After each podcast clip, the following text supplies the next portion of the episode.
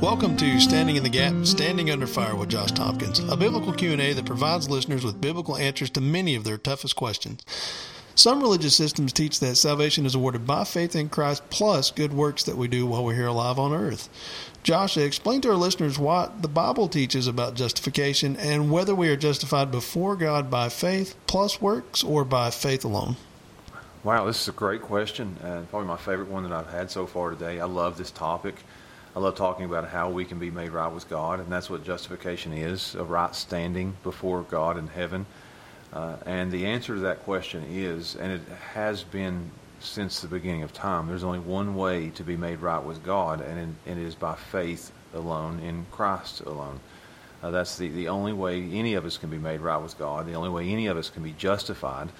Uh, the simple way of talking about that word, I know there's multiple ways of talking about justification, but it means to just as if we never sinned.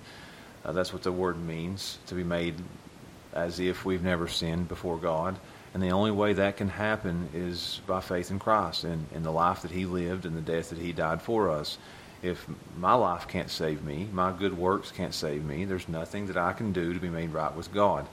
Uh, I can't go to church enough. I can't pray enough. I can't uh, confess enough sin. I can't uh, go to Mary. I can't light candles. I can't, you know, just name a plethora of things that we try to do to be made right with God. I can't be good enough. I can't uh, do 51% good and 49% bad. Uh, no, there's no way. It's impossible. The only way that we can be made right with God, in good standing with God, justified, is by putting our faith in Christ, resting upon His good works, resting upon His righteousness, resting upon Him and His death upon the cross.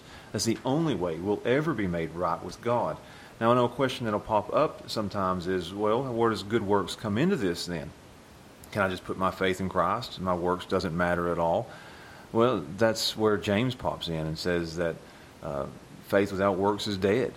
That's how we live. If the faith that we uh, put in Christ and we believe in Him, will become a, a, working faith that not not works to save us, but works that show that we're saved. We'll start living a life that honors Him. Uh, again, not that that saves us, but it, it is the evidence of, it is the outworking of the faith that we put in Christ. He changes us, and now we want to live for Him. But bottom line, and I want to get this out there so nobody misunderstands me, the only way anyone will ever be made right with God is by putting their faith in the Lord Jesus Christ. Thank you, Josh.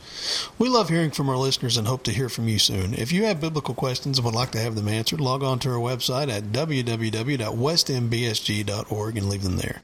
And feel free to find us on Facebook, Twitter, and Instagram by logging in and searching for us using at West End Baptist Church.